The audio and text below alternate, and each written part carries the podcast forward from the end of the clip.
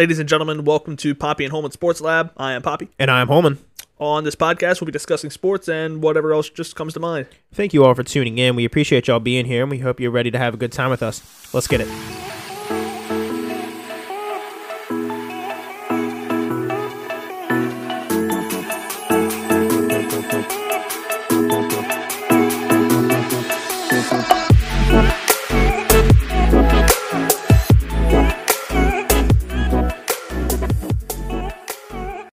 Papi, happy Thanksgiving, buddy. Happy belated Oh, it's Friday. the Friday after. Happy Black Friday. Happy Black Friday, buddy. That's the that's the real holiday. Well, happy anniversary. Happy anniversary. Yes. This is f- a full 365 Yeah. since the Papi and Holman Sports Lab has recorded their first episode.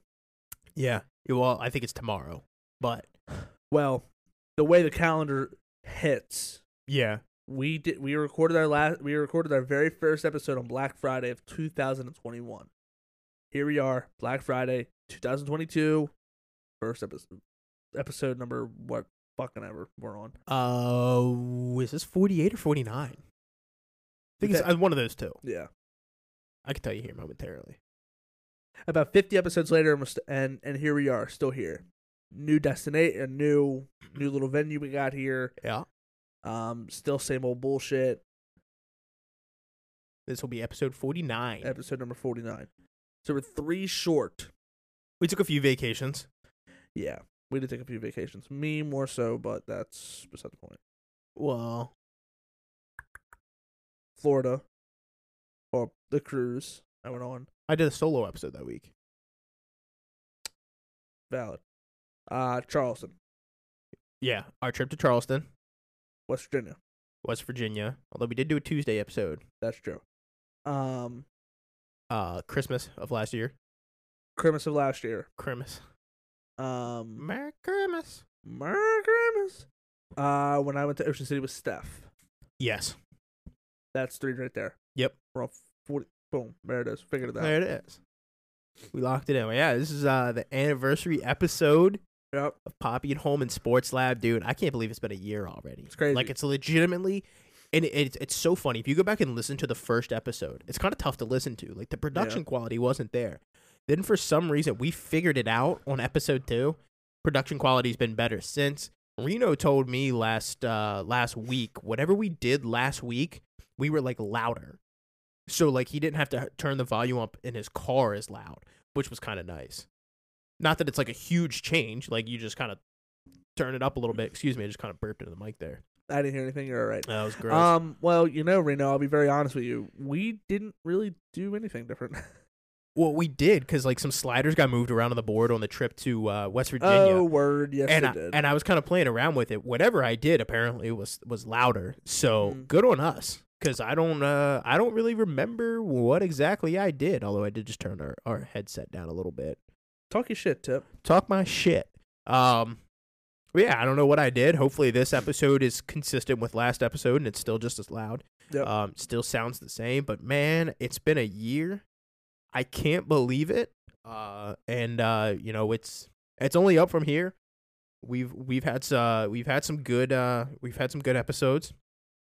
We've- yeah, the best is still definitely yet to come for us here on the show. Yeah, I mean, we're only a year in, and there's no timetable in this. It's not like, hey, you got two years to do a podcast. After that, you're fucked. You can't do it anymore. Right. It's right. only up from here. Um, you know, whether it's getting guests on the show, whether it's converting over to a video podcast, um, whether it's All of the- another I change mean- of scenery. Who knows? Yeah, who knows? I mean, all of those are definitely on the table. Maybe not the change of scenery thing. That's kind of that's kind of a new one. You kind of sprung that on me, but anyway. I'm just throwing it out there. Yeah, who knows? yeah. like who knows what's going Yeah, on? that, that yeah that that's that's beside the point. That's the beauty of life is you don't know. You just kind of you know you kind of take the the building blocks that life throws at you, and you just kind of you, you you build what you can from it. that's what you do when you get building blocks, dude. Yeah, that's what I'm saying. That's what I'm trying to help you out. No, but um, but yeah, best is still yet to come for us here on the show. Um, like Holman alluded to, you know, there's gonna be there's gonna be some different things happening on the show. Um, happening for the good, for the more entertaining. Um, because of course that is why we do this to entertain. Well, it's also a lot of fun. It is a lot of fun, but of course we are here to entertain listeners, entertain each other. We're here to serve you.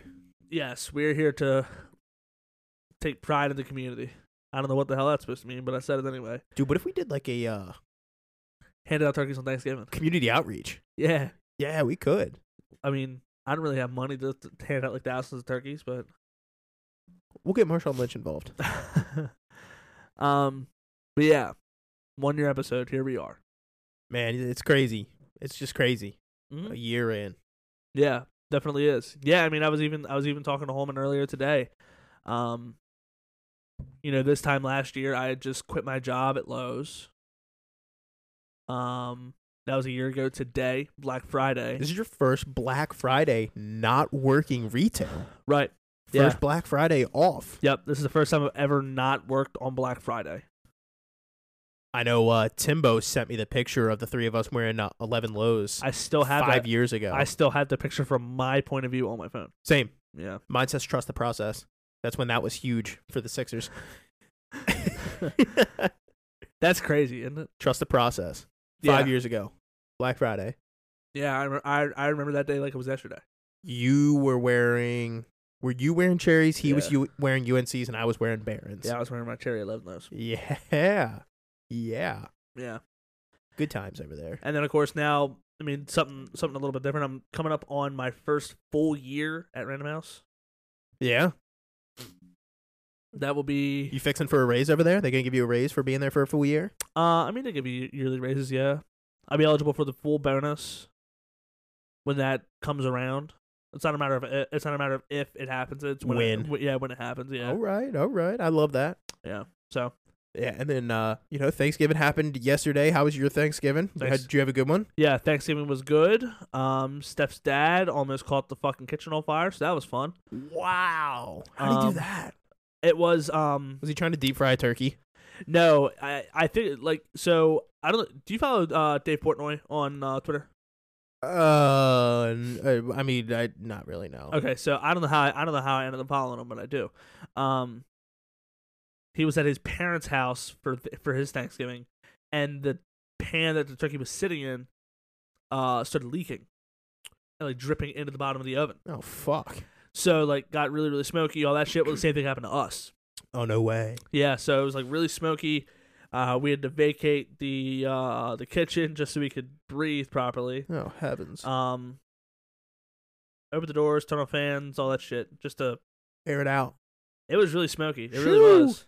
It was like uh, like like I, I've been I've been around like some fire and stuff like that, but that was that was like difficulty breathing. I had to step outside. Oh man. Um, but outside of that, it was good. Yeah. We did not burn down the um the kitchen, so it's okay. Okay. That's always good. Um, yeah, all is good. How was yours? It was good. It was a, it was a good uh good Thanksgiving. Uh, went over to my brother's house. had a had a delicious dinner over there. Had two plates worth of food. Ate way too much. Um, No such thing. dude, I was I was struggling for a little while there. You got to see Billiam. Yeah, got I got to s- I got to see Bill. Uh, he's a he's a wild character. Love Yes. him. Bill is a wild character. Um, I did wear a cardigan for Thanksgiving. My brother uh promptly made fun of me for that one. A cardigan? Yeah. Well, your brother's been making fun of you for a while. Yeah, that's fair. Well, he's a brother, so Exactly. um, he goes, "You got enough Werther's original in there for the rest of us?" And I reached into my pocket. I was like, "Yeah, I got one right here," and then flipped him off. he thought that was funny. He got a nice kick out of that. He was he was just dogging the cardigan. I told him I was like, "You're just angry." I was like, it's, "This is called projecting, and you're just projecting your feelings onto me and your own insecurities about wearing a cardigan." So naturally, I'm gonna get him a cardigan for Christmas. there you go. He's gonna be so upset. You got some sort of news over there, whether it's sports related or personal related. You got some sort of news. Personal. Yeah, you were you were you were in deep thought over there. I was getting a phone call. Oh God. Um, but no, it was it was a good Thanksgiving. Um, of course, like just brothers being brothers, picking on each other.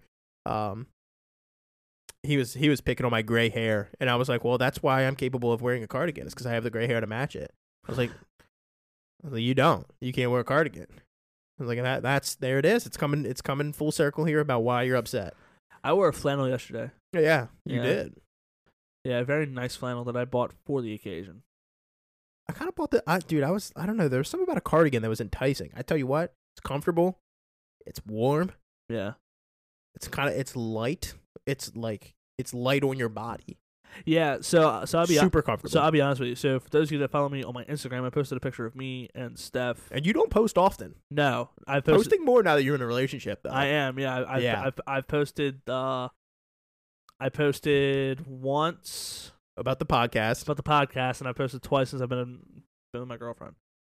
Um, but I wore my flan- I wore a flannel and jeans. I literally wore that for the picture. Change right in the sweatpants. Changed right in the shorts. Okay. Changed right in the shorts. But that was like right as we were about to start eating, so it was okay. So you just did like a little photo op. Yeah. Oh yeah, that was it. Okay. Yeah, that was that was that was that was that was really it. You know what? I can respect that. Yeah. I can actually respect that. mm-hmm. That's kind of cool. Well, I say we move on to the to the very big, very big news, The exciting news. buddy. Mobile sports betting is live in Maryland. Yep. I've already made a ton of money Uh, I've made some, not a ton, but I have made some. between FanDuel and DraftKings running these promotions that are like layups. There's absolute gimmies. It's like, Yeah. hey, one point to be scored in this football game. Fifty dollar bet wins a hundred. Right. I'm like, okay, well, it'd be stupid not to take this one.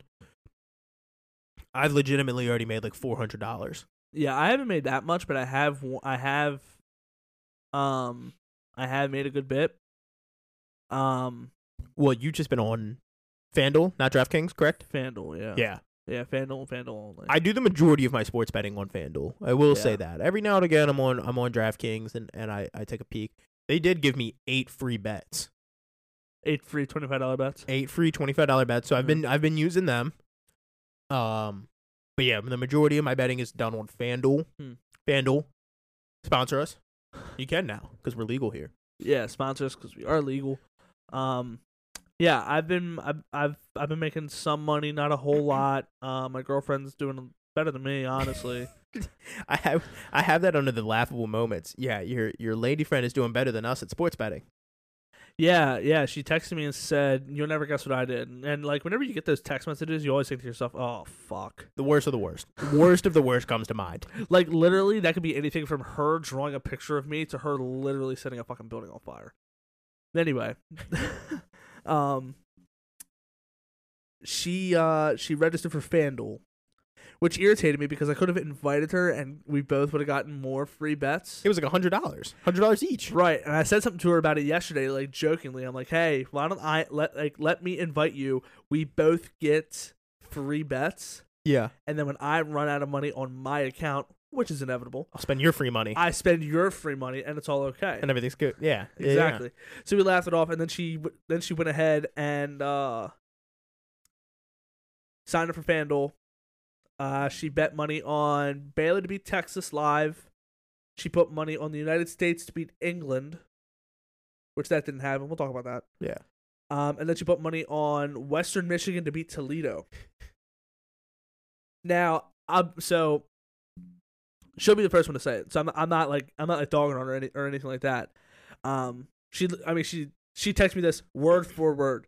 When it comes to sports, Steph does not know shit about fuck. Don't know shit about fuck. She doesn't know shit about fuck. So, so she she literally said to me, she's like, I have no clue what I bet on. Do you think it was like? Do you think they were good? And at the time, her her logic behind it was, which wasn't bad logic. She said, I'm gonna bet on this, this, and this because they're all already playing, so I can see what happens. Which I'm like, okay, that's that's not that's It's not, not, it's not the worst logic I've ever not, heard. That's not bad logic. So, um, at the time, Western Michigan was winning, Baylor was winning, and the United States and England were tied at uh tied at nil nil. So, um, Texas ended up winning by eleven, so that didn't work out. She just did straight money lines, no spreads, nothing like that, just straight money lines. Um, the United States tied with England. Again, we'll touch on. We'll we're going to talk about we're going to talk about that because I have like I'm like so infatuated with the World Cup right now. you have to be. You have to be. Um, but Western Michigan fucking squeaked it out against Toledo. I don't know exactly what the score was. I'm about to pull it up now. Last I checked, it was twenty to thirteen. Um, but it's crazy. Western Michigan was up 17 to 7 at the time she bet on it, and they were still the underdog, which makes no sense. Shawty went one for three on her first bets. She did. She won 94 bucks on free bets. you can't beat that, man. No, and, and like I couldn't help but laugh because she texted me. She's like, "So how does this work? Like, do I have to pay back whatever I won?" I'm like, No, "No, you keep it." She's doing better than we are, though. She is, yeah, she is doing better than we are. So That's just crazy. I'm very proud of her. oh yeah, it's a proud moment for sure. Oh yeah, yeah, it definitely is. Like I saw, I saw something on Instagram. This one guy took his girlfriend to a to a Steelers game with him and his friends and all that shit, and everybody was like talking about betting on, betting on the game and whatnot. And he said, "Babe, you have to just sign on, do a quick bet, just so you can be a part of it." And she's like, "I don't know anything about football. I took this, this, this, this, and this. I couldn't tell you who this guy plays for. I couldn't tell you what this guy or what this guy's position is." She won like five hundred bucks on a five dollar bet. Yeah, can't beat that, man. Right. So so it's like like it's funny how like me and Homer were talking about it. We'll like overanalyze everything. Yeah, like I'll take a look. Like just for like just for S's and G's here, we'll take a peek. Uh, like where'd they go? So the Chargers are playing uh at the Cardinals this week. I'll take a look and I'll be like, okay, well the Chargers have a terrible run defense. Cardinals gonna run the ball a little bit more, right? Okay, so I was like, all right, I'll take uh, I'll take James Conner rushing touchdown anytime anytime touchdown score, knowing that the Chargers don't have a good running defense. Yeah, James Conner won't score. James Conner will touch the ball like four times. It'll be like the, the Cardinals will have like their third string tight end will have two touchdowns, Right. and I'm like, Oh man. oh wow, that was a good one. yeah, that's That- about me. Yeah, it did sneak up on you, but I'm like looking at, it, I'm like, okay, the Chargers can't can't stop the run to save their fucking lives, but the third string tight end for the Cardinals will score two touchdowns, and I'm Right. like, yeah, because that makes sense. Right. Yeah. I mean, it's like it's it's really it's really infuriating. Um, and I like I even said to her, I'm like, I'm like, I'm like yeah. See, the problem is I always overanalyze my bets. And her response to me was, and I love I love her to death, but damn her, she said, "Oh." She's like, "Oh, maybe you shouldn't anymore." You know what? I wish I thought about that. You know what, babe? That's a really, really good observation. I wish I had thought about that before. I wish I would have thought of that one. right. Um. So yeah, girlfriend's getting on the wagon. She won a fir- she won her first bet, ninety four dollars on a free twenty five dollar bet. That's a nice come up. Yep, oh that's a, God, that's a nice little come up. So shout out her. I was just looking. There's supposed to be thunderstorms for the game down in uh the Ravens and Jaguars game. Good. That's oh, I don't know that that is good. Maybe the game will get delayed so we can watch it. Oh, that'd be cool. That would be cool. Yeah. Um. So yeah, sports betting's live in Maryland. Um. It really started on Monday. They did a trial run when the World Cup was starting. Yeah. Um. And they did a um. They did like a little um like a little like uh boost your odds thing for the uh Monday night football game between the Cardinals and who 49ers. 49ers, where it was one plus passing yard, double your money, max bet fifty bucks. So Yep. That was easy peasy lemon squeezy. yeah, so that was that was really easy. But it went live around two o'clock. That was when uh, the United States kicked off their World Cup bid against um against Wales, uh, which ended in a nil nil or in a one one draw. Bastards. Um, so now that we're talking about that, let's just go ahead and jump into the World Cup uh, a little bit here. Um, so you know it's really playing out pretty interesting so far. Um, I'm gonna pull up standings here so we have an idea of what we're looking like. Only two groups have played two games. You still have C, D, E, F, G, and H. So every so the remaining six groups besides A and B to um to play two games, which will come over the rest of the weekend. So in Group A, for those of you who are not keeping up with the World Cup, um, Group A consists of the Netherlands, Ecuador, Senegal, and host country Qatar. Um, Qatar has officially been eliminated from the World Cup today. Uh, they're the first team to be eliminated. Yeah. Um, right now, the, the Netherlands and Ecuador are currently tied at the top of that at the top of that group at four points apiece. Um, kind of just to break it down a little bit more, um, the way that teams advance past the group stage is uh, the top two teams points wise in their group go on to the group stage, um, or go on to the knockout round. The teams that get the teams that come in first, um, because that'll be 16 teams. Uh, so the teams that come in first place in their groups, they get placed accordingly, like one through eight, and then based on points from there, and of course they'll go into goal differential when it comes down to a tie. Uh, that'll that'll determine the rest of the 16 field team, 16 team field. So the team with the least amount of points in their worst goal differential will go on to play the team that was the number one coming out of qualifying. So uh, that's how that looks right now. Going on to Group B, um, England is currently in first place with four points. Iran with three, the United States with two, and Wales with one. Yeah, that's kind of shaped up to be a little odd. Iran was supposed to be fourth. Like that was like Yeah. the projections. It was supposed to be England one, United States two, uh, Wales three, and Iran four. Um, with uh, United States and Wales kind of being a toss up on where it was supposed to be. Yeah. Um, yeah, Wales, I believe, is eliminated. Um, not just yet. Um, I mean they could squeak it out. I mean if the United States loses to Iran, well yeah, it's, it's essentially they're eliminated. Unless unless we draw and Wales wins. Which at that point they got to beat England, who is looking like a pretty good team. Yeah, yeah. I mean, I mean, England's a, England's a really good team. I mean, of course, England is, you know, that's one of the best. It's England. It's it's England. Like like soccer, football. That's what they do. Yeah, that's, what, that's what they're known That's for. what that's what they're known for.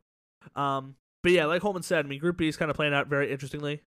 Um, Wales and the United States were really supposed to be the two teams vying to get that Group B to get that second spot in Group B, uh, but now it's looking like it's going to come down to the United States and and Iran.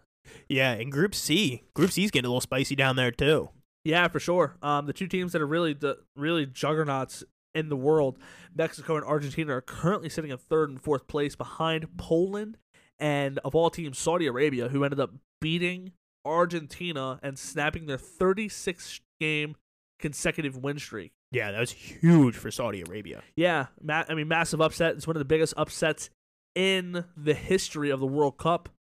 Um, going on to Group D, um, Tunisia and Denmark they ended in a, in a zero to zero draw.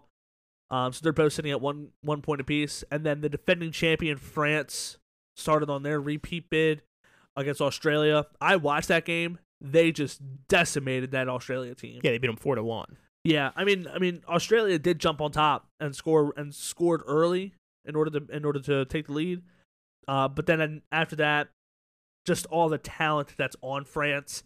I mean, they had the. I mean, I think I think the best player in the tournament, eh, Kylian Mbappe. One goal, one assist. He really just like when he flipped the switch to take to take over the game. You could like you could tell that he was there to now say, okay, yep, nope, this game is ours. We're running away with this now. Yeah. Uh, moving on to Group E, another uh, very very surprising result was Japan upsetting Germany. Yeah. Um, they beat them two to one. Um, and then no surprise whatsoever, another team that's really supposed to be a top dog here in this tournament. Spain beats Costa Rica seven nothing. Yeah, they they beat the absolute brakes off of them. Yeah. That was that was not a fair game. Uh, heading on to Group F, um, you have Belgium who ended up beating Canada one nothing. Um, you know, Belgium's another one of those teams that they're one of the top five, top eight teams in the, in the world when it comes to soccer. Canada's, I mean, Canada's still pretty high up there. They're still in in, in the top twenty five, but Canada should have had no business in this game at all. And the fact that you come out with a one one to zero loss against one of the best teams in the world So not too bad. no, not too bad at all. And then Croatia and Morocco, they finished in a 0 to 0 draw as well. Um, Group G, you have um, Brazil, who many think is going to be the ones winning the World Cup this year. They have a very, very stacked and loaded team. They ended up beating Serbia to nothing, and then Switzerland also picked up three points by beating Cameroon one nothing. Brazil's gonna have a tough time. Uh, they lost uh Neymar for the rest of the group stage. Yeah, yeah, they did lose Neymar for the rest of the group stage. Um, luckily, I think their next game could, is against Cameroon. Yeah, I mean, I think all they have to do is win one more game and they're good. They do. Yeah, Yeah. As, as long as long as they win one more game, then they're then they're going to be going forward. Um. So. I think they'll be all right without Neymar for now. for now. Yeah.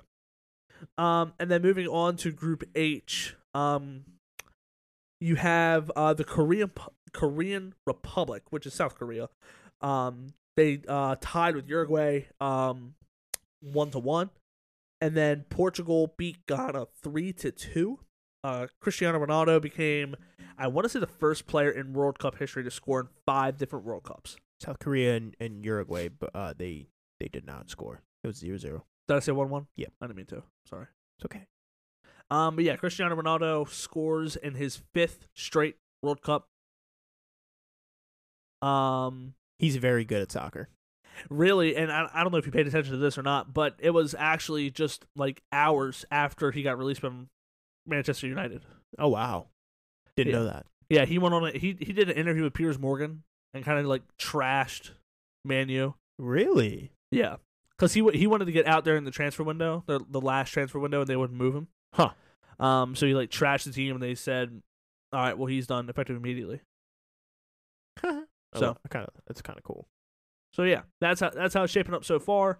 Um, like we said, the United States they played England today. Went um had a one to one or had a zero to zero draw. Currently sitting in third in Group B with two points. Um, you know that group is really up for the taking. Yeah, it really Um, is. Even though Wales did lose a shocking match to Iran today, um, you know anybody can still win this group. Anybody could move forward. Um, you know, three points separates England and Wales. Yeah, it's not. You know, it's close. It's, Yeah. it's it's definitely very close. I want to say we're the only group where everybody actually has a point. That's fair. At the moment, yes. Yeah, I mean, honestly, if if we beat Iran and Wales beats England, I mean, it, things get dicey. Yeah. I think we end up winning the the group. Um, you know, it really depends on goal differential. Of course, right now England's sitting at plus four. Yeah. So that they would have to lose by four goals just in order to drop that down to zero. Um, but right now, I mean, it's really playing in our favor that our goal differential is currently at zero. Yeah. Um, which ultimately is tiebreaker. Mhm. In the when it comes to the who advances in the World Cup, Iran and Wales are both at minus two. So Yeah, but I mean, all we have to do is beat Iran and we're through. That's it. That's it. all That- uh, that, that literally, if if we beat Iran, who gives a shit what happens within between England and Wales? Doesn't matter. Yep, will not matter at this point because we already have a point up on Wales, and if we and if England beats Wales, which I think they will, um, then who cares? Yeah. All we have to do is just handle ours against Iran, which I th- I think the team is capable of doing. Um, I mean, you and I watched the a good a decent amount of the first half, and then we watched all of the second half. Um, and uh, you know when they really wanted to, um, the United States flipped the switch. They took over. They spent like a good like 10, 15 minutes down in the attacking attacking zone there. I mean, they were just corner kick after corner kick after corner kick after corner kick. Yeah, And like we were sitting there, we are like, dude, we've got to put one home. Like we had like five straight corner kicks with, with uh Christian Pulisic just just burying it home, and there was like, I was like, oh my god, one of these has to go. None of them did. yeah, yeah. You know, it it definitely made it. Um, you know, it made it tough to see all the chances that we got one after another after another. Um, but you know, ultimately, I think um, you know, we we we held our own with um with one of the top five teams in the world. I was gonna say one of the, one of the best teams in the World Cup. Uh, we held our own with England today. Um, so it's a very very good sign. It's a win within itself. Yeah, you know, e- I mean, even if the United United States doesn't go to the knockout stage, you know, this is the third ti third youngest team in the tournament. I thought we were the youngest. Third youngest. I they they they said it today on TV. I may have said the youngest on the last episode, and I apologize for that. Um, Well, no, I heard that rumor as well. It wasn't. It's not just you. I heard we were the youngest. um, no, we're the third youngest. Interesting. Yeah, we're the third youngest team in the in the tournament. Um, but you know, this should be very very encouraging for the next World Cup. Yes. which is being hosted with a joint bid. I mean, we said this last week between Canada, the United States, and Mexico. It'll be in North America. Yeah, yeah, right, right in our own backyard. So you know, it'll be very interesting to see how the team continues to progress heading into the 2026 World Cup. Um, because I believe because they're expanding the field Mm-hmm. again. Uh, I want to say to 32 teams. That'll be nice. Well, we're gonna see at least a match. It might not be a, a United States match, but we're gonna see a match probably in Philly. I think there's gonna be at least one game played there. If not two. Yeah. So as long as there's one played in Philly, uh, I I'm, I'm gonna do my damnedest to be there. Oh, be I there. plan on going for sure. Yeah. Yeah. It's just gonna be a lot of fun. I mean, uh, w- when else are you gonna be able to say, "Hey, yeah, I went to a, a World Cup game live"? Right. Yeah, I mean, it's that that in itself is just going to be. It'd be so- fun to travel and like go to other countries and do it and experience it. Like, sure, that'd be a ton of fun. Super expensive. I ain't got the bread like that. But the fact that it's going to be hosted right here in Philadelphia, and Three hours away. three hours away, and all we have Why to, not? all we have to do is just pay probably more than what we're willing to pay for soccer tickets. But then again, you know, I think in the end it will, it will be worth it. Yeah, it'll be it'll be a lot of fun. It'll be a lot of fun. But Yeah. football news. Yesterday, Thanksgiving, Football, football, American football. Amer- football Americano. Um, three good games yesterday. Uh, I'd say I th- I'd say probably the best Thanksgiving football, like full day of Thanksgiving football that we've had in quite some time. Literally every game was a one possession game. Yeah, I would agree. Um, I watched the um the Bills game, and that was a that was.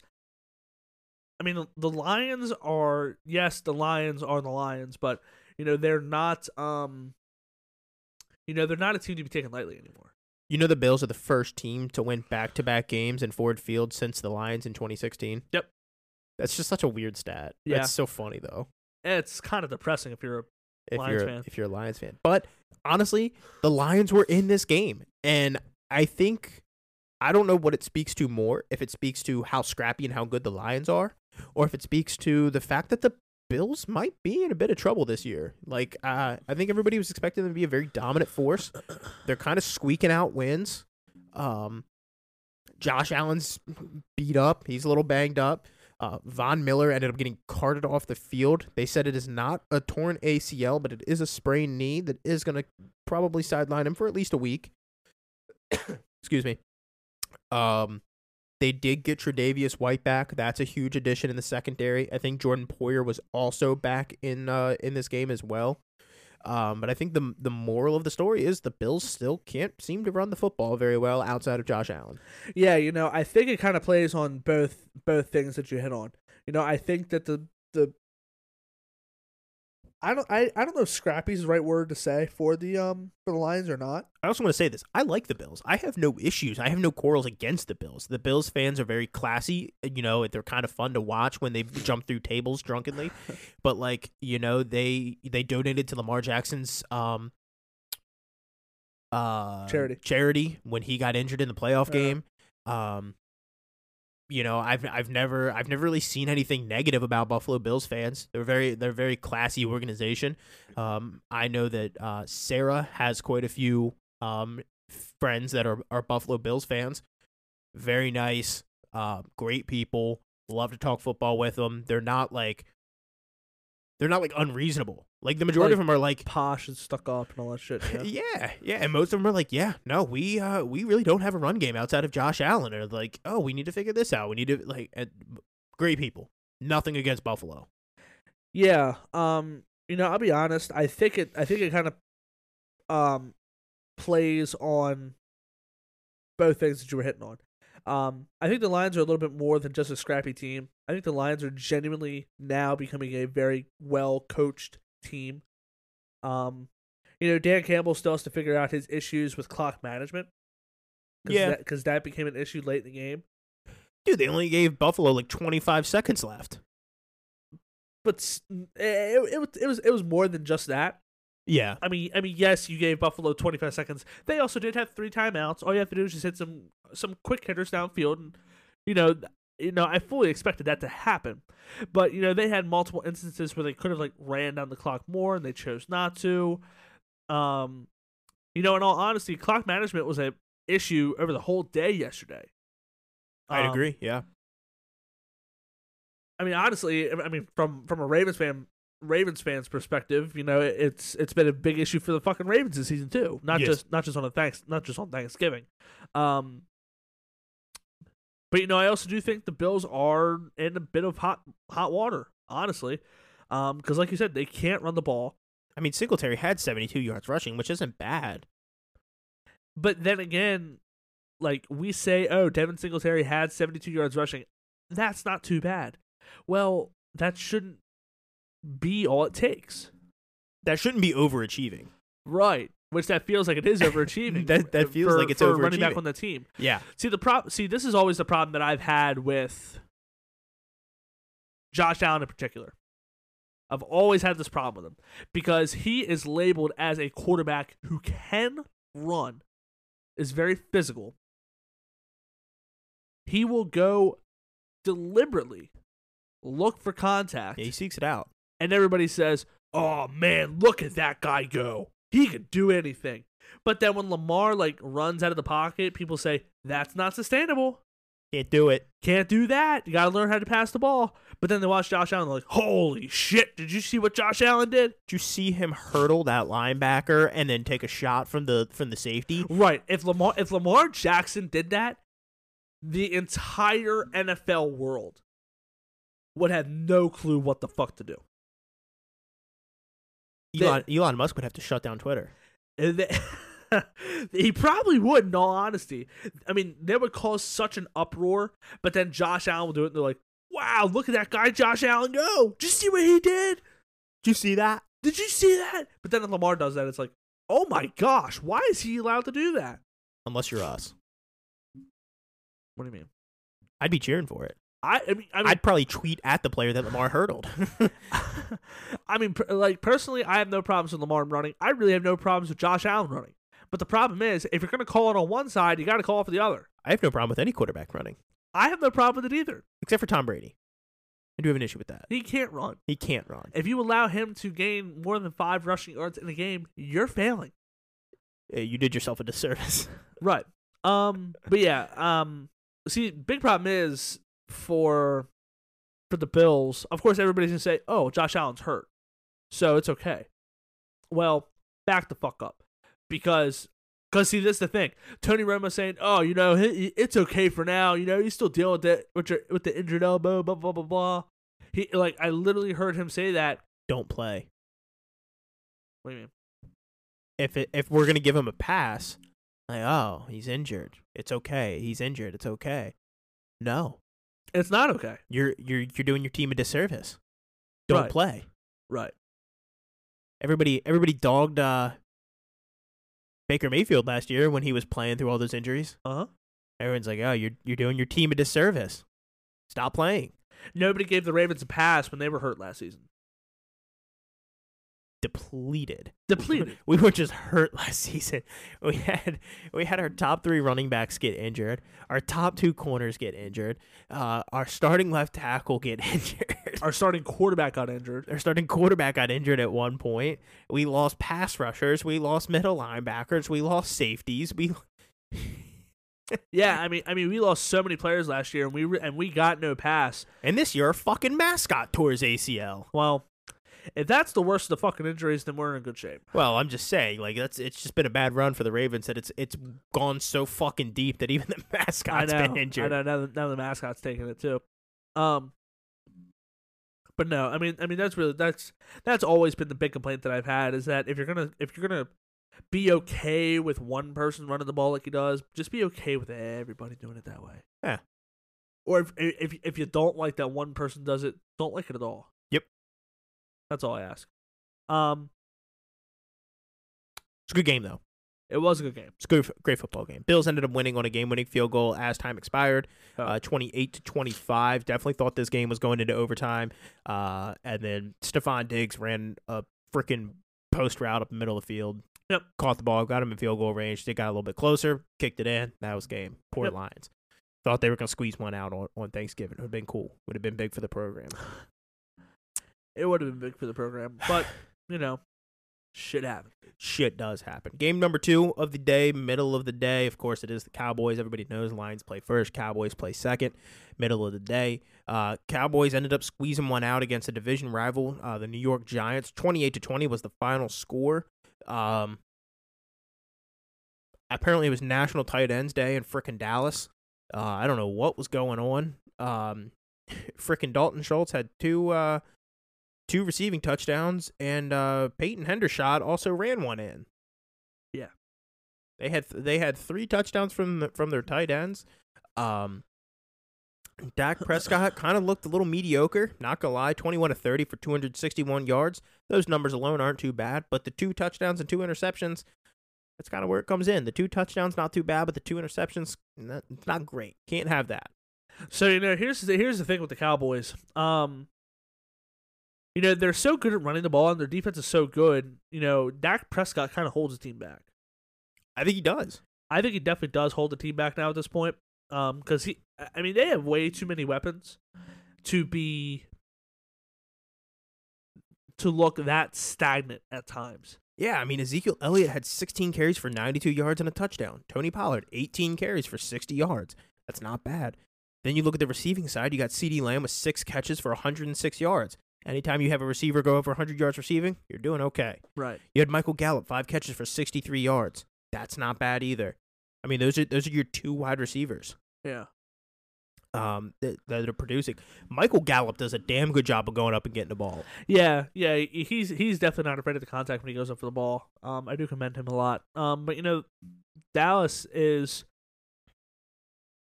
you know, Dallas is going to be Da- Dallas is going to really ha- have a really tough time. You know, if the, if the defense doesn't show up on games when it's supposed to, and they and the other team just starts pouring it on, you know, I I do have legitimate concerns of if Dak Prescott can keep up with quarterbacks in the NFL.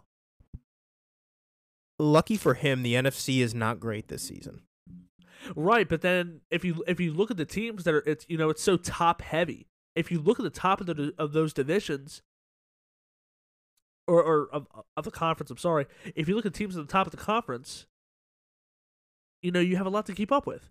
Yes, they destroyed the Vikings. I'll give them that.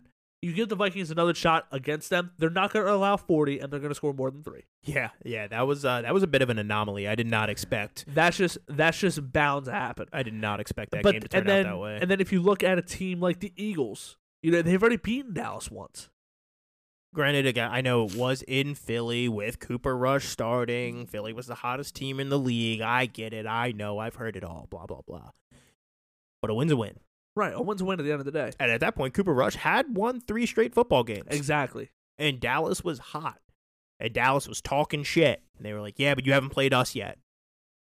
Then well, you they lost. have And exactly, then, and then you lost. and you're like, "Well, we had our backup quarterback." Well, you did, didn't? uh, uh, No, no, no, no, no, no, no, no. Where's that same energy? You st- you're still the Cowboys. Cooper Rush in, Dak Prescott in. You're still the Cowboys. You're right. We haven't played yet. Now we have, and we won. So Keep that same energy. keep the same energy. That's all. That's all this episode's about. Just Eh. keeping the same energy. Energy. En- just energy in general. Oh gosh. And then it, it- you know if they play a team like the 49ers who has the defense that can combat them, Very physical. has the running game that can combat them, and in all honesty has the more consistent of the two quarterbacks. Oh, 100 percent. Jimmy Garoppolo is more consistent than Dak Prescott is. When Dak Prescott is at his best, he does look like a top 5 quarterback in the NFL. He plays good football. Yes, he plays outstanding football when he is at his absolute best. When Jimmy Garoppolo is at his absolute best, you think to yourself, okay, that's a guy who can win you a game. He was one throw away from a Super Bowl. He was one throw away from a Super Bowl. And by one throw, I mean literally like a foot. He Yeah. overthrew Emmanuel Sanders by like a foot. Right. It was not much. No. Um, but yeah, I think the I think the Cowboys can be in a little bit of trouble. I've said it multiple times on the show. Winning does cure all. They're eight and three. They're in second place in the division or in the conference. No division. Really, they well, no, because Vikings are still nine and two. But anyway, I'm just letting you work through whatever's going on over there right now. see, I'm still like sick. I'm like nasally, so I'm like trying to like battle two things at the same time. Um, but yeah, But yeah, they are they are second in the division. Um, in the conference, they're looking They're probably third. They're third They're, right now. They are the third best team in the conference record wise. They wouldn't be number three when the playoffs start, but they are the third best team record wise. Nope. They would end up being the number five seed, and they would end up honestly, they would take on the Minnesota Vikings, as of right now. No, they wouldn't. Yes, they would. No, they wouldn't. Ah, you're right. Five plays four, three plays six, two plays seven. Ha! You did get me. You have Yep. bested me. Yep, bitch. That seemed like that was unnecessary. They would play. They would play uh, the Tampa Bay Buccaneers. Yeah, they would crush them. Yeah, they probably would smack the Bucks. So let me ask you this before we get into the last game: The answer's no. Whose halftime show was better, Don't Jonas know. Brothers or Baby Rexha? I, I do not know. Didn't watch either one of them. Shame. Yeah. Couldn't tell you. I don't know. Just being honest. Okay. I don't know. Well, what's your opinion? Are you going with Are you going with Rexha because her ass? Baby Rexha's a little bit easier on the eyes than the Jonas Brothers are. I'm not gonna disagree with that. I was just curious. I don't know. I saw I saw a video of like Baby Rex's, you know, like oh, this is the halftime show, and it, you know, she had her, her she had her rump roast out. She didn't have a rump roast out, but like then you know something something else that I was thinking about. What the hell does Baby Rexha have to do anything with the city of Detroit? I don't know. Flip side of that, what the fuck do the Jonas Brothers have anything to do with Arlington, Texas? Yeah, why would it not be Luke Combs? Why would it not be Post Malone? I don't know. Wasn't last year? Wasn't it Big Sean? Didn't he do? uh Big Sean does it like every two years and That's in, in, in Detroit. It's every time he drops a new album. it's either him or Eminem. Those are the only two only two artists from Detroit that I know of. But see, you can't let Eminem on. The, you can't let Eminem on there anymore. yeah, he's canceled. He is canceled. That's not true. That's not no true. one can. No one can cancel No. Eminem. It's like South Park. You can't cancel either one of them. You really can't cancel South Park. You can't. You can say what you want about South Park, but you know what you cannot say is that they're hypocrites. True. You can say what you want about South Park, but you cannot call them hypocrites. Yeah, that's a good point. Uh, but last game of the night, New England Patriots going into Minneapolis, take on the Vikings. Uh, Vikings ended up squeezing this one out uh, by just a one-score game, like I said, thirty-three to twenty-six. Um, Kirk Cousins had a had a nice uh, nice evening playing a primetime game. You know, everyone says he can't do it. Um, had a pretty damn good game, if you ask me. Thirty to thirty-seven for two hundred ninety-nine yards, three touchdowns, and one pick. Um, is what it is. That that pick was the ball was a little bit I didn't overthrown. it. I didn't see it. It was a little overthrown on the receiver, and safety just happened to be right there. I believe it was uh, Jonathan Jones, No clue. whatever his name is. Sure. Yep, Jonathan Jones. Ha ha. Um, yeah, I mean Minnesota just really leaned on Justin Jefferson in the pass game. Nine catches for 139 yards and one touchdown. Um, Adam Thielen had nine catches for 61 yards and a touchdown. To T.J. Hockenson, the new addition at tight end, five catches for 43 yards and a touchdown. It's not too bad. They didn't really get the run game started. Uh, Dalvin Cook had 22 carries, which is insane to think about, for only 42 yards. Yeah. Uh, Justin Jefferson also did go one of one on passes for 11 yards. So, shout out Justin Jefferson. You know, on the flip side of that, you know, Mac Jones, a guy who's been, you know, very heavily criticized by his own by his own team. You know, His own fans. his own fans. People think he's losing the locker room. Could see Bailey Zappe here soon. Well, he, I mean, yes, the Patriots did lose the game, but it wasn't because of Mac Jones. Nope. Twenty-eight to thirty-nine, three hundred eighty-two yards, two touchdowns. Um, and no interceptions. No interceptions. You know, he spread the ball around. He had one, two, three, four, five, six players catch a pass. All six had three or more catches and over 30 yards receiving. Yeah, I mean the big thing is though is you see Rhamondre Stevenson right there with nine catches for 76 yards on 10 targets. You'd like to see you, you don't really like seeing the the running back lead the team in catches. Doesn't typically lead to success within the pass game.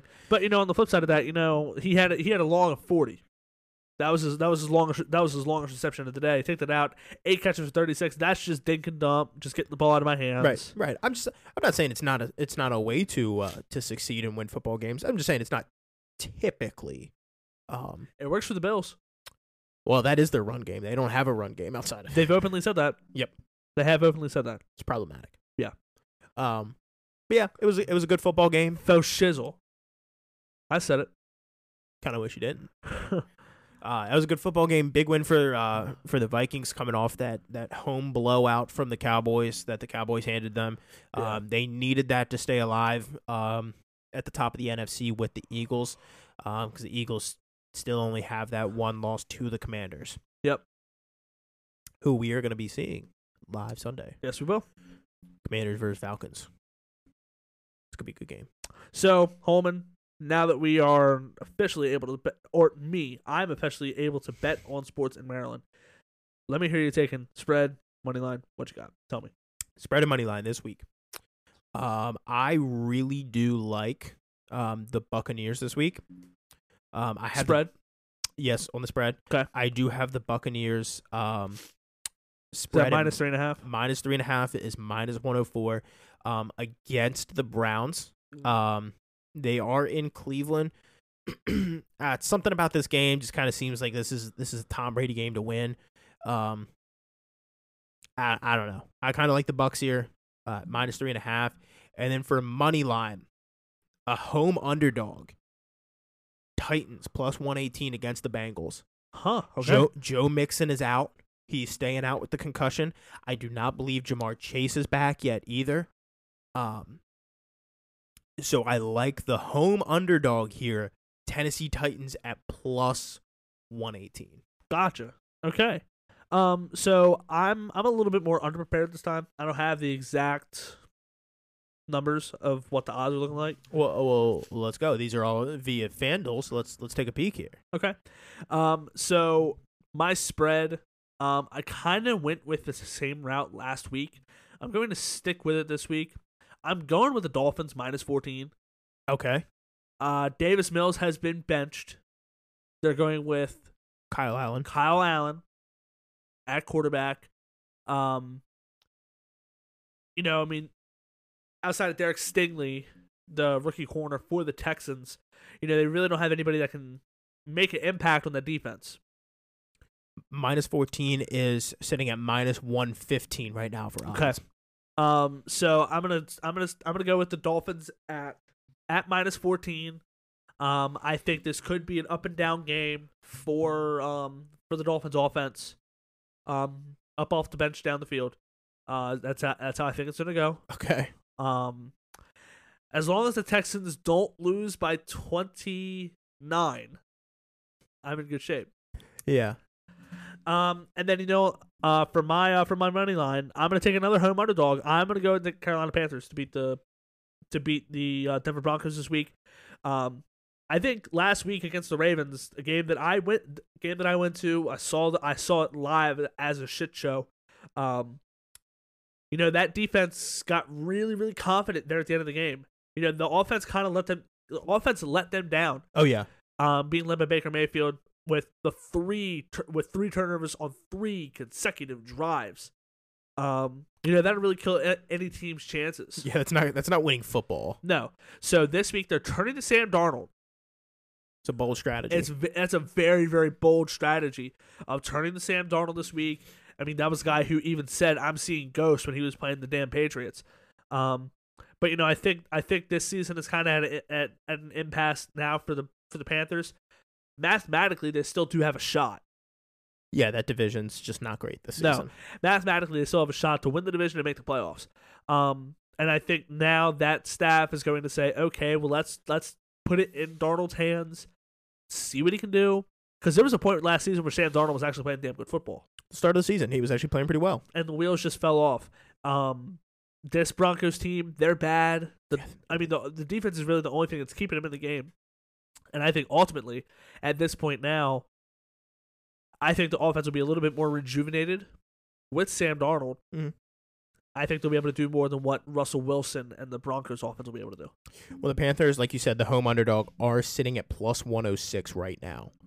So that is the home underdog there. Uh, I know last week, dude, I almost had it. I almost went two for two last week on these. Uh, I took the Commanders at minus three um, for minus 115 odds. That hit. I took the Jets money line uh, against the Patriots plus 148. They almost freaking did it until the Patriots ran a punt back to win the game. Are you just bringing this up so I could mention the fact that I took the uh, Vikings money line? No, I, I didn't bring it up for that reason. I was just pissed that that's how I lost my, my money line and spread. Because I did. Yeah, you you did take the Vikings last week, and it didn't it didn't pay off too well. No, forty to three. It is. I mean, it is what it is. Nobody Yeah. expected them to get their shit rocked that no, bad. not that bad. I mean, they I mean they they got rocked. Uh-uh. Um, but uh, how would we do on projections last week? Uh, not too good. We were seven for seven. Yeah, that's not great. That, No. that's that's not great. Not at all. Um, but you kind of alluded to it a little earlier. Davis Mills is getting benched, um, for Kyle Allen. Um, in bigger news, that one kind of that one kind of snuck in there. Um, I think uh, I think a, a a big thing is um, Zach Wilson is being benched by the Jets right now for Mike White.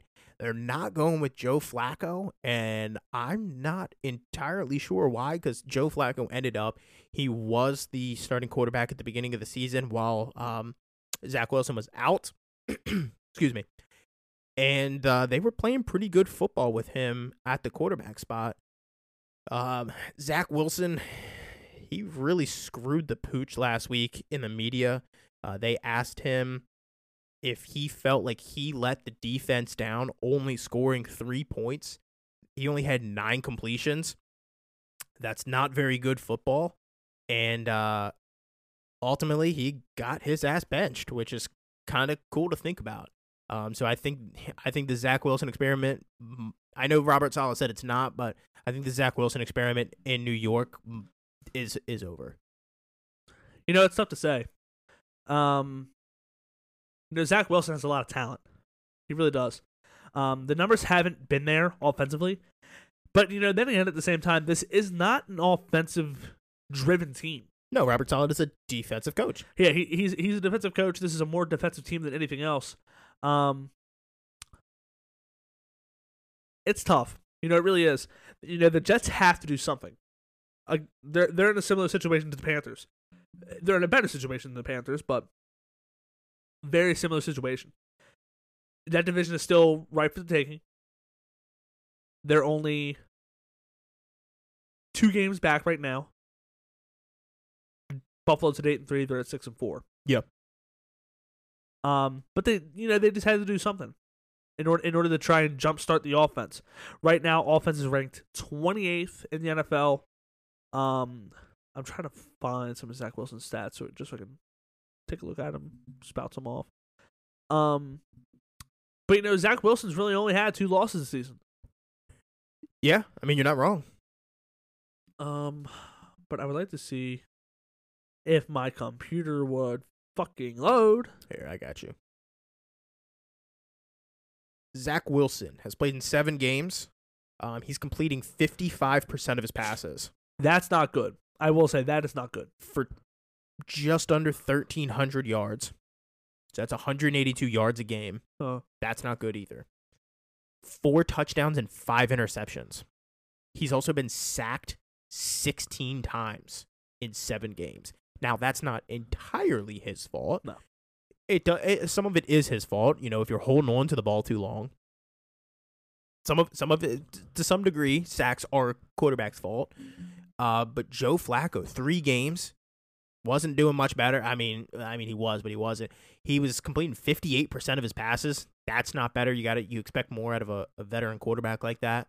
Uh, but he was in three games. He had 900 yards. He was averaging 300 yards a game for five touchdowns and three interceptions. Uh, so I mean, clearly the offense was moving the ball a lot better with Joe Flacco at quarterback. Uh, it doesn't help that they lost Breece Hall for the season. yeah. That's a huge loss. Um, but it's not like they it's not like they still don't have talent at running back with Michael Carter and then the addition of James Robinson. Uh huh. Uh, but Zach Wilson, I think his time is done, not because of a lack of talent. Uh, I don't think it's necessarily even um, a lack of leadership. I think it's a lack of production and the fact that he's lost the wide receivers. He's completely lost the wide receiver group. No, that's true. Yeah. he's th- lost. He it started with Elijah Moore. yeah. I think he's lost Garrett Wilson now. Their leading receiver. Yeah, yeah. I mean, I mean that that, that is a good point. You know, another thing, another thing that I will say, um, in in regards to the stats of Zach Wilson, you know, another another player that struggled mightily, like potential bust label through two seasons, was Josh Allen. You're right. Um, here comes Brian Daboll, new OC, quarterback whisperer, figures his shit out, mm-hmm. gets him to see it. Two years. So th- this is this is the thing.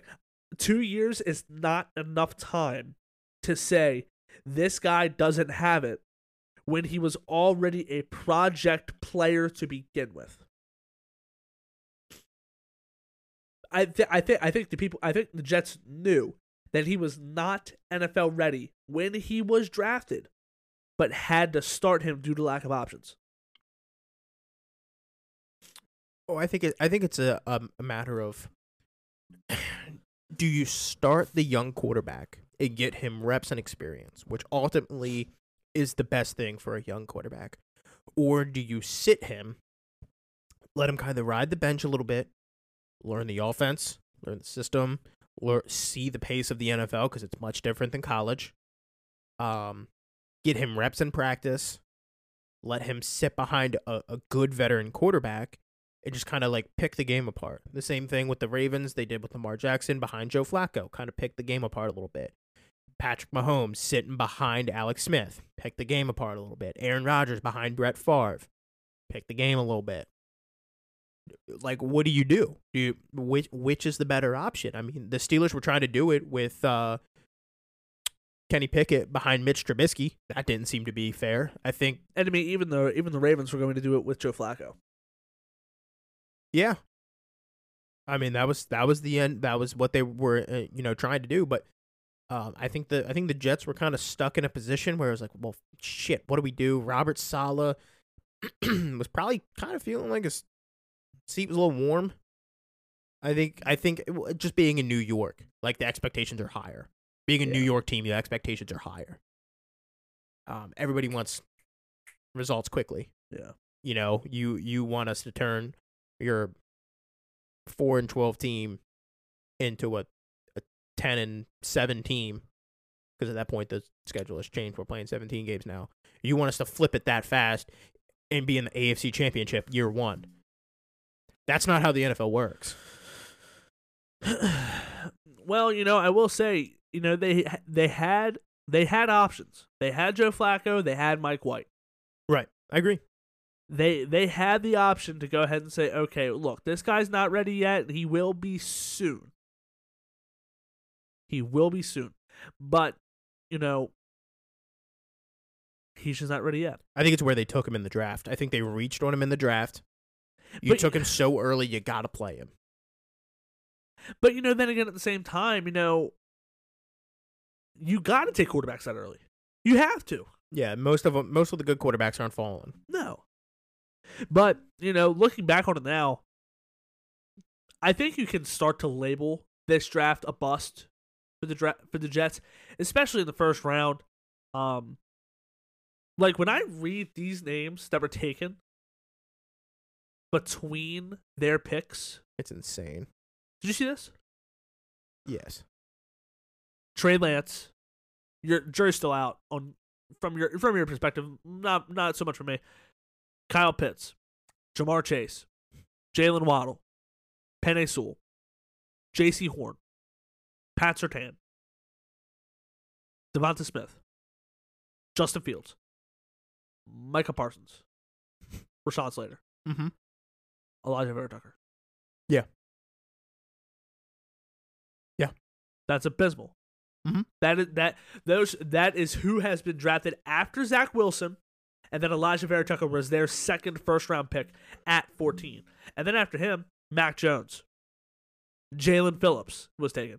Kadarius Toney, Kwity Paye, Caleb Farley, Najee Harris, Travis Etienne, Greg Rousseau, Odafe Oweh. But they fumbled that one. Yeah. Fum- fumbled the bag. Yeah. fumbled the bag bad in that one. Yeah, I don't know. It's not looking great for the Jets. Um, I mean, it is. It it, it ends up being what it's going to be. Um, Again, you know, this is something we've alluded to. Winning cures all.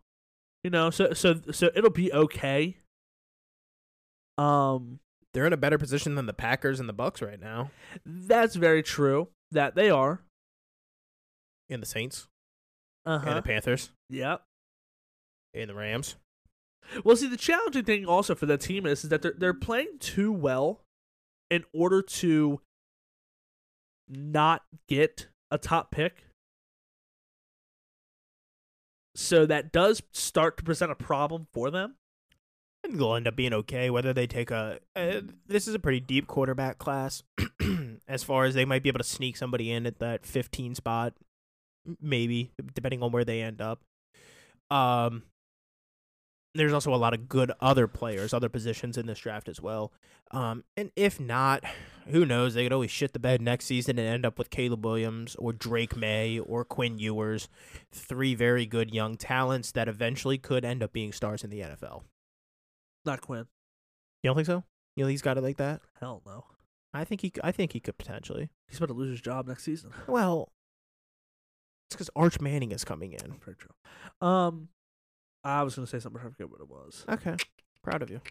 Thanks. Um. Yeah, I do not know. I don't know either. Well, that's all I got for the NFL.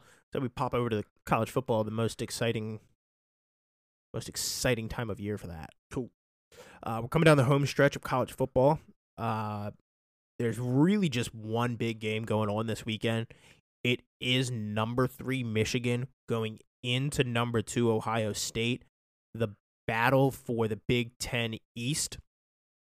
Uh, the winner of this will go and play in the Big Ten championship to secure their spot in the college football playoff. Whoever loses, they're kind of at the fate of um the the playoff ranking committee. Yep. Um but with with last week in college football kind of going the way it did, uh they might not be in too bad a shape. I mean, all the top teams really struggled and uh with with who they played, I mean, Georgia squeaked one out against Kentucky. Ohio State squeaked one out against Maryland. I know it was, they won by 13, but it's because they recovered a fumble in the end zone at the end of the game. With like a second, like a two seconds left. That was it. Yeah. Yeah, so they kind of squeaked one out there. Michigan barely beat Illinois, who I know Illinois has one of the best defenses in the country. Um, but they won 19 to 17 on a game-winning field goal. TCU squeezed one out against uh, Baylor. Yep. Um, 29 to 28 on a game-winning field goal again. Tennessee got their shit rocked by South Carolina, 63 to 38. They also lost Hendon Hooker for the rest of the season. He tore his ACL. He's done. Kind of hurts his draft stock a little bit too. I feel bad for the young man in those regards. Um, LSU they handled their business against a team that they should have 41 to 10, and then USC beat UCLA 48 to 45. That was a big win for them. But this week, Ohio State, Michigan. I already know who your pick is, so I'm not even going to ask you who you think is going to win this game. But I do want to hear your thoughts on the game and, and kind of what what you're thinking. Um. So yeah, I mean, I mean, this is of course the big game. You know, it's very, very exciting. Not only as a fan of Ohio State, but as a fan of college football. You know, it's it's really exciting to see exactly how this game is going to play out. Um, you know, with such large implications on on the CFP riding on this game. You know, it'll be it'll be very, very interesting to see. Um, you know, in all honesty, I think it's going to come down to who can, to um to the running game, who can who can stop it and who can do it most efficiently. Okay. Of course, the Buckeyes they've kind of had a um they've had a revolving door It's a bit of a committee. of backs here recently between Dallan Hayden, uh, TreVeyon Henderson, and uh, what is his first name? Um, Miyan. Mine Williams. Correct. Thank you. Um, it's been a revolving door between the three of them. Uh, Dallan Hayden, uh, Dallan Hayden, Hayden really, really got his um his chance last week. Um, Will, um, Williams is out. TreVeyon Henderson got hurt halfway through the game. He took over, scored three touchdowns in the third. Really turned the game on its head. Um, But you know, all three of them have over 500 yards rushing. Yep. So they have a three-headed attack as far as uh, running the ball goes. Yeah, and I think the big thing is is if you look at the you look at the yards allowed defense, Michigan's only allowing 79 and a half rushing yards a game. Ohio State's only allowing 108. So it's not like it's not like that's a slouch defense either. Right. Michigan's offense is predicated a little bit more on the run game versus Ohio State's a little bit more pass happy. Granted, when you have CJ Stroud at quarterback, you can. Um, Well, you know, I'll say this. You know, the running game of Michigan is not predicated a little bit more on the running game. It is predicated on the running game. Yep. Between Blake Corum and their backup Edwards, they have about 2,000 yards rushing. 1400 of it is Blake Corum. Right. JJ McCarthy has thrown for 1,900. Yeah. CJ Stroud is almost at 3000 You're right. for right. 35 touch. Good God, he's having a hell of a season. Yes. He, he he's he, he's fucking insane. He is insane. Marvin Harrison Jr. a thousand receiving yards and 11 touchdowns. Yeah. he's a dog. Yeah. Um. So you know, ultimately, it comes down to who can run the ball better and who can stop the run. I think that's really going to be the key of the game. Um, something that does play in, into Ohio State's, um, into their corner. Um, Blake Corum did get hurt last week. Did he? Yes, he did. He did get hurt. Was able to s- tried to finish the game and ended up ended up coming out. So how how much of that is going to linger over into the game? Of course, Ohio. Of course, Michigan's not going to say. Right, they're going to keep that under wraps for as long as possible. Right, of course. Um, but you know, it, re- it really makes you think. You know, is he going to be 100? percent He is right now, my opinion, the best player in college football.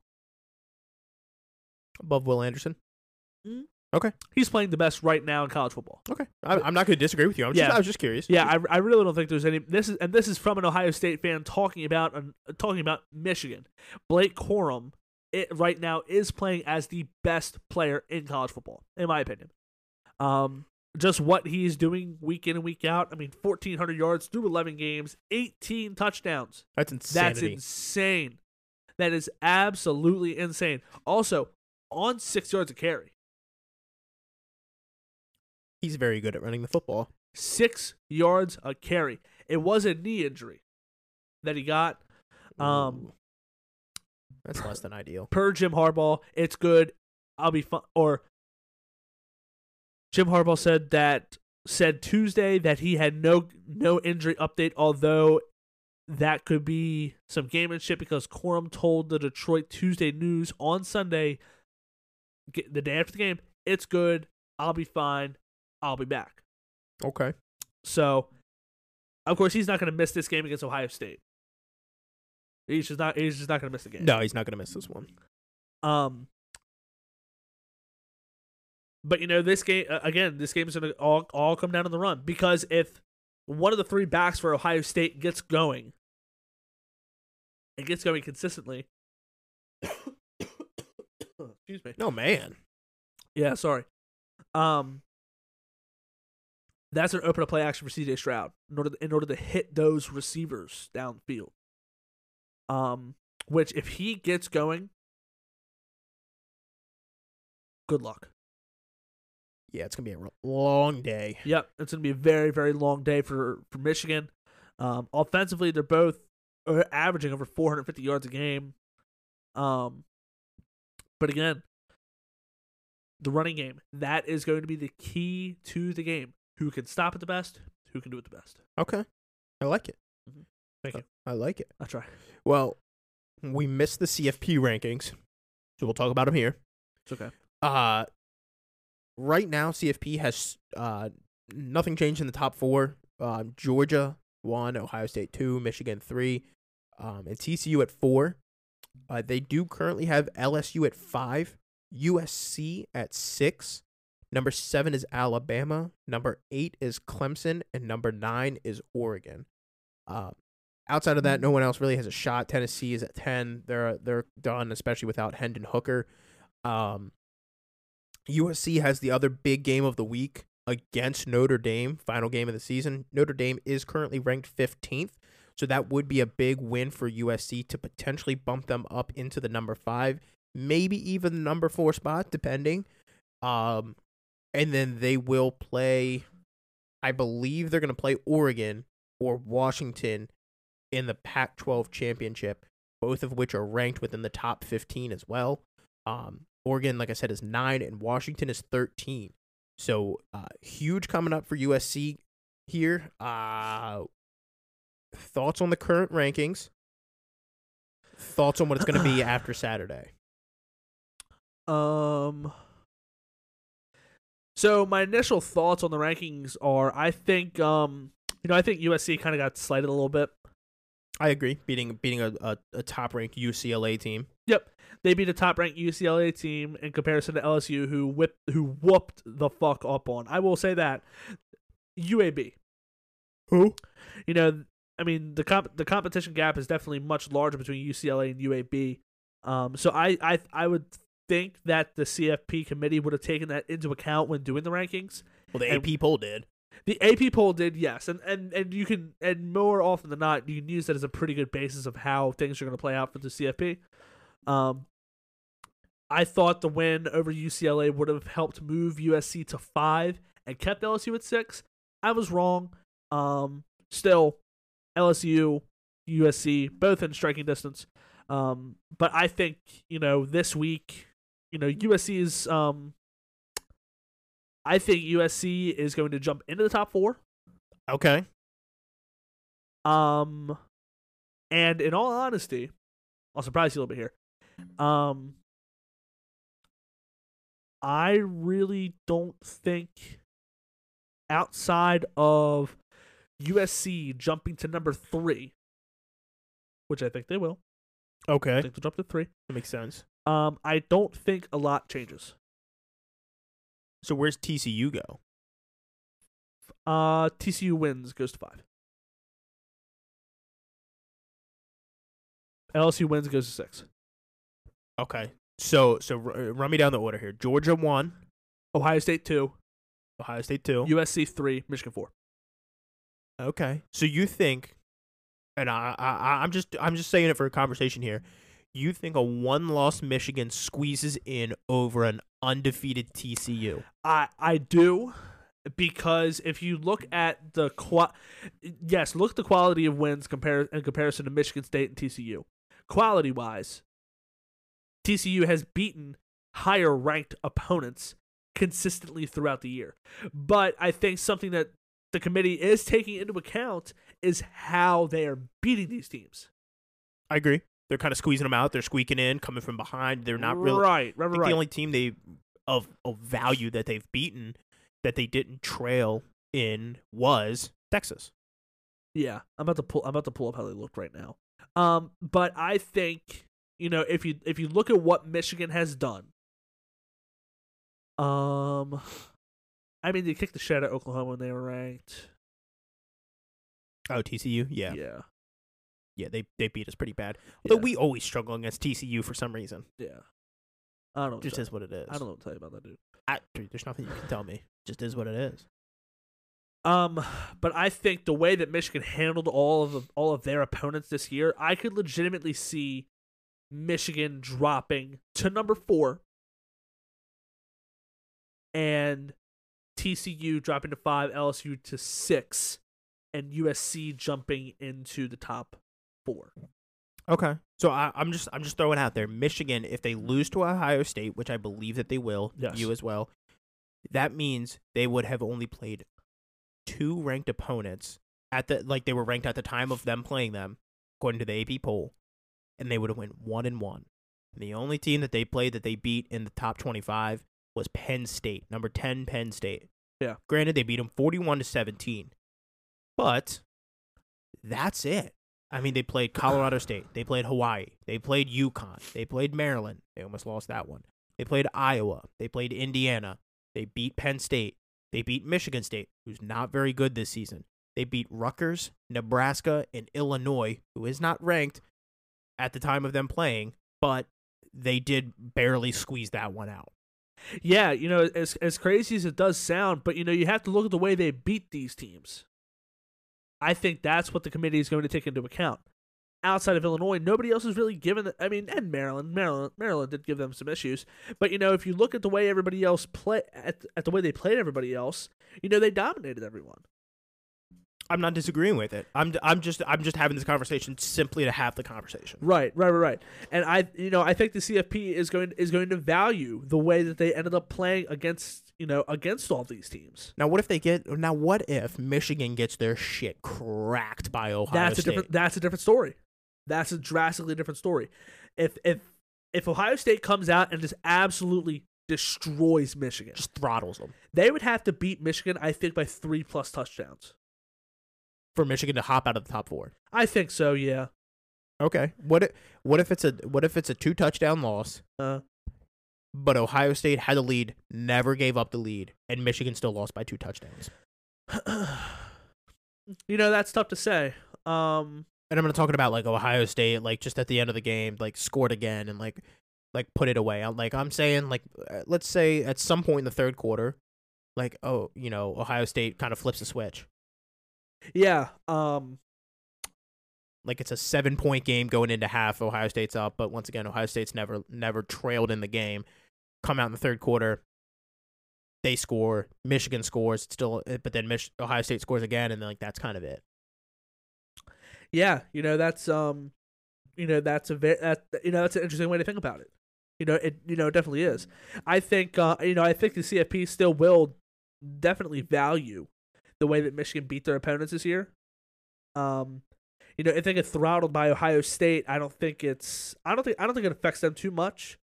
Regard, I mean, regardless of whether I, whether I'm correct, whether I'm incorrect, that that'll that'll that'll remain to be seen. Yeah, we don't we don't end up picking the rankings. Right. I still think Michigan ends up a top six team.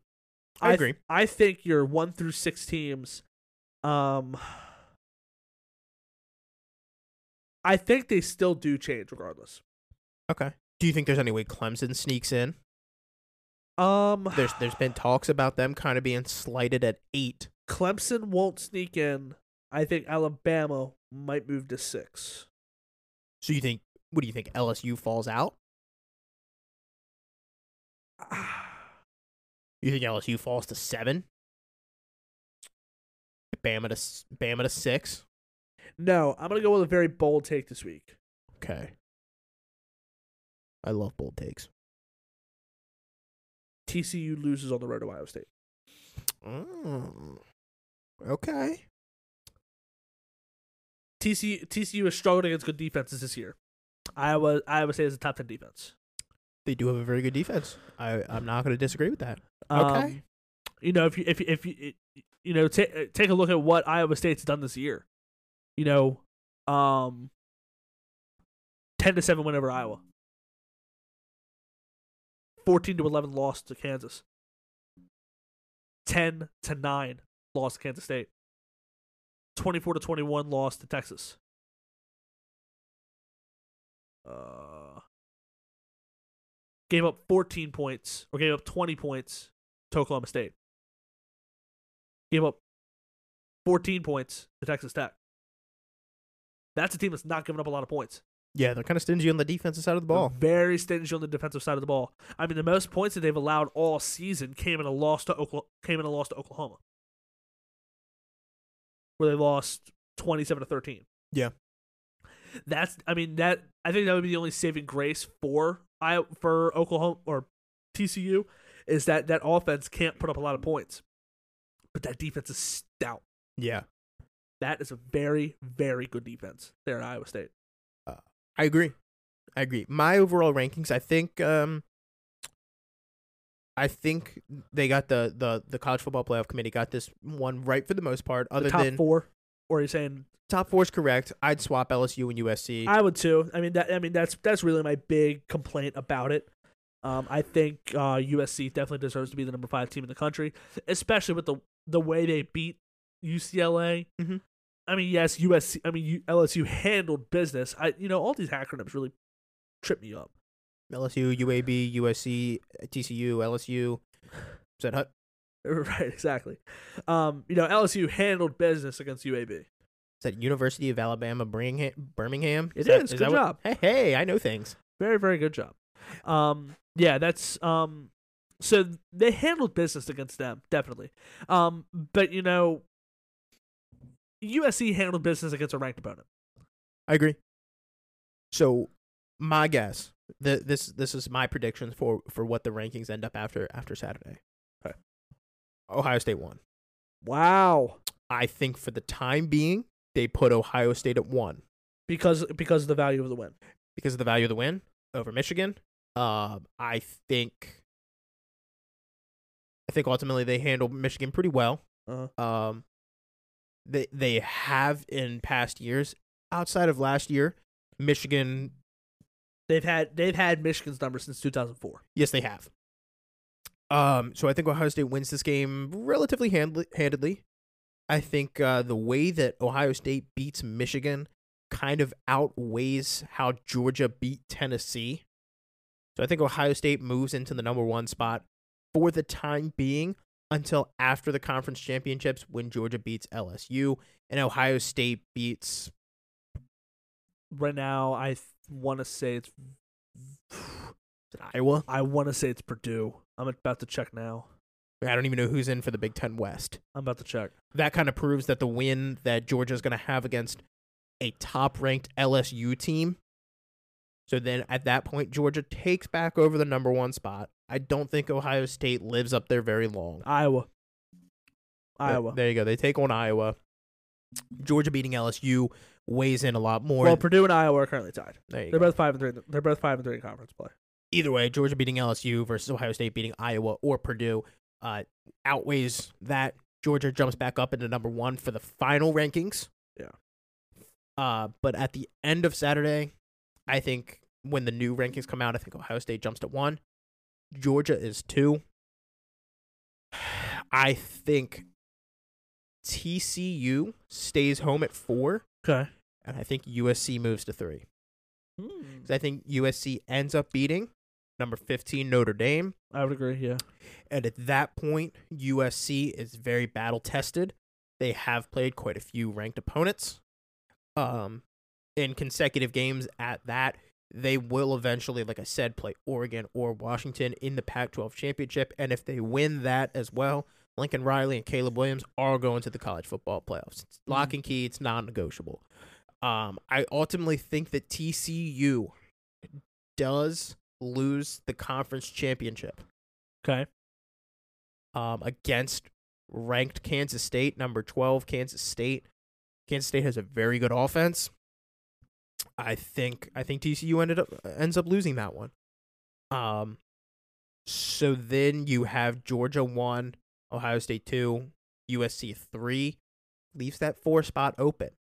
So then you got to take a look. Do you put two loss Alabama in there who did not even play in a conference championship? do you put in one loss Michigan, who did not play in a conference championship, but only loss is to the number two team in the country, Ohio State? Mm. Do you put in? You can't put in LSU at three losses. I think that's No. I think that's too much. Yeah. Well, what about if Clemson wins their conference? What if they win the ACC? They beat North Carolina. One loss Clemson, Yeah. but they did win their conference. Do they sneak into four? Yeah. TCU, who lost their conference, only and that was their only loss was in the conference championship. Do they sneak in at four? Who knows? I think Michigan ultimately outweighs all of them and sneaks in at four. So I think the final four ends up being Georgia one, Ohio State two, USC three, and Michigan four. But at the end of this week, I believe that it's Ohio State one, Georgia two, USC three, and then what I say, TCU four. okay. That's my prediction. I don't know. I could be dead wrong. Who knows? Tulane could end up being the number one team in the country after this week. Who the fuck, Fuck. knows? Yeah. Right. Who the hell knows? I know that it's not going to be Ole Miss because they lost to Mississippi State. Um, so I will say this in regards to the Big Ten West. Currently, the team that sits atop the Big Ten West, Iowa, is currently down 24 to 24 to 7 with 5-11 left in the third to Nebraska. So it might end up being Purdue. So here's the thing. Purdue and Iowa both sit at 5 and 3 in Big 10 play. But there's four teams that are tied at 7 and 4.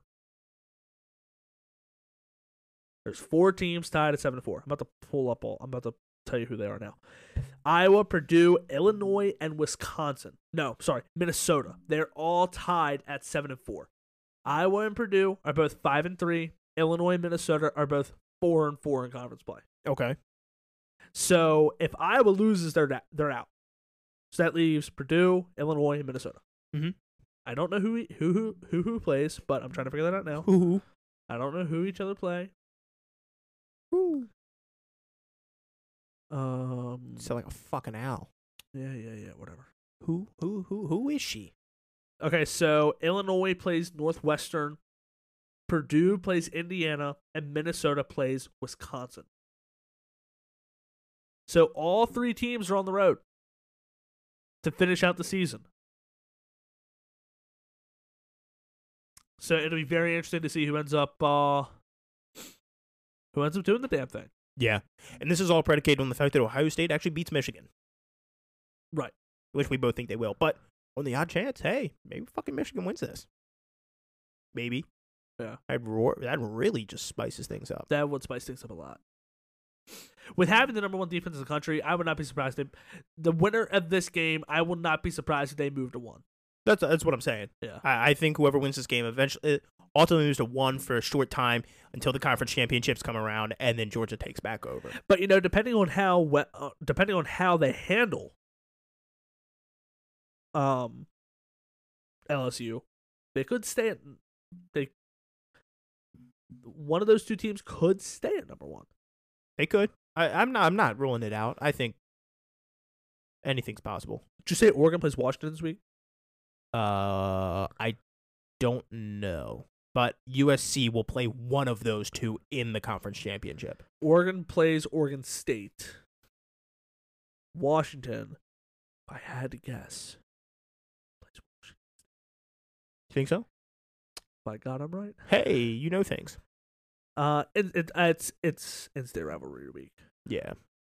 or it's rival, rivalry week. Week.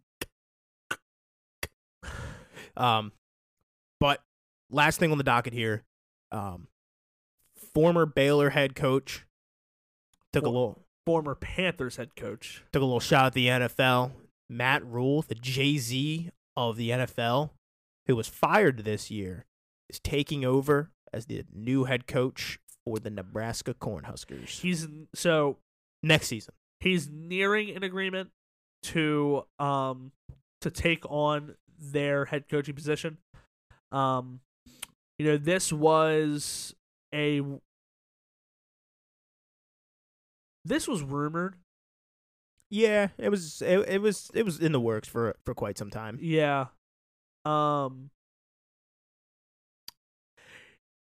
You know, in that role, he has he has a history of turning around programs. He didn't just do it once; he's done it twice. He's done it at Baylor and he's done it at Temple. Um.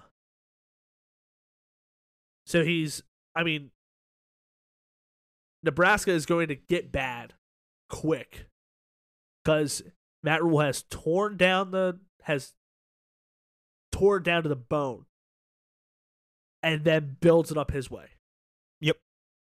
Um so he did he did with he did it with Temple. Um they won the AAC with he won the AAC with Temple.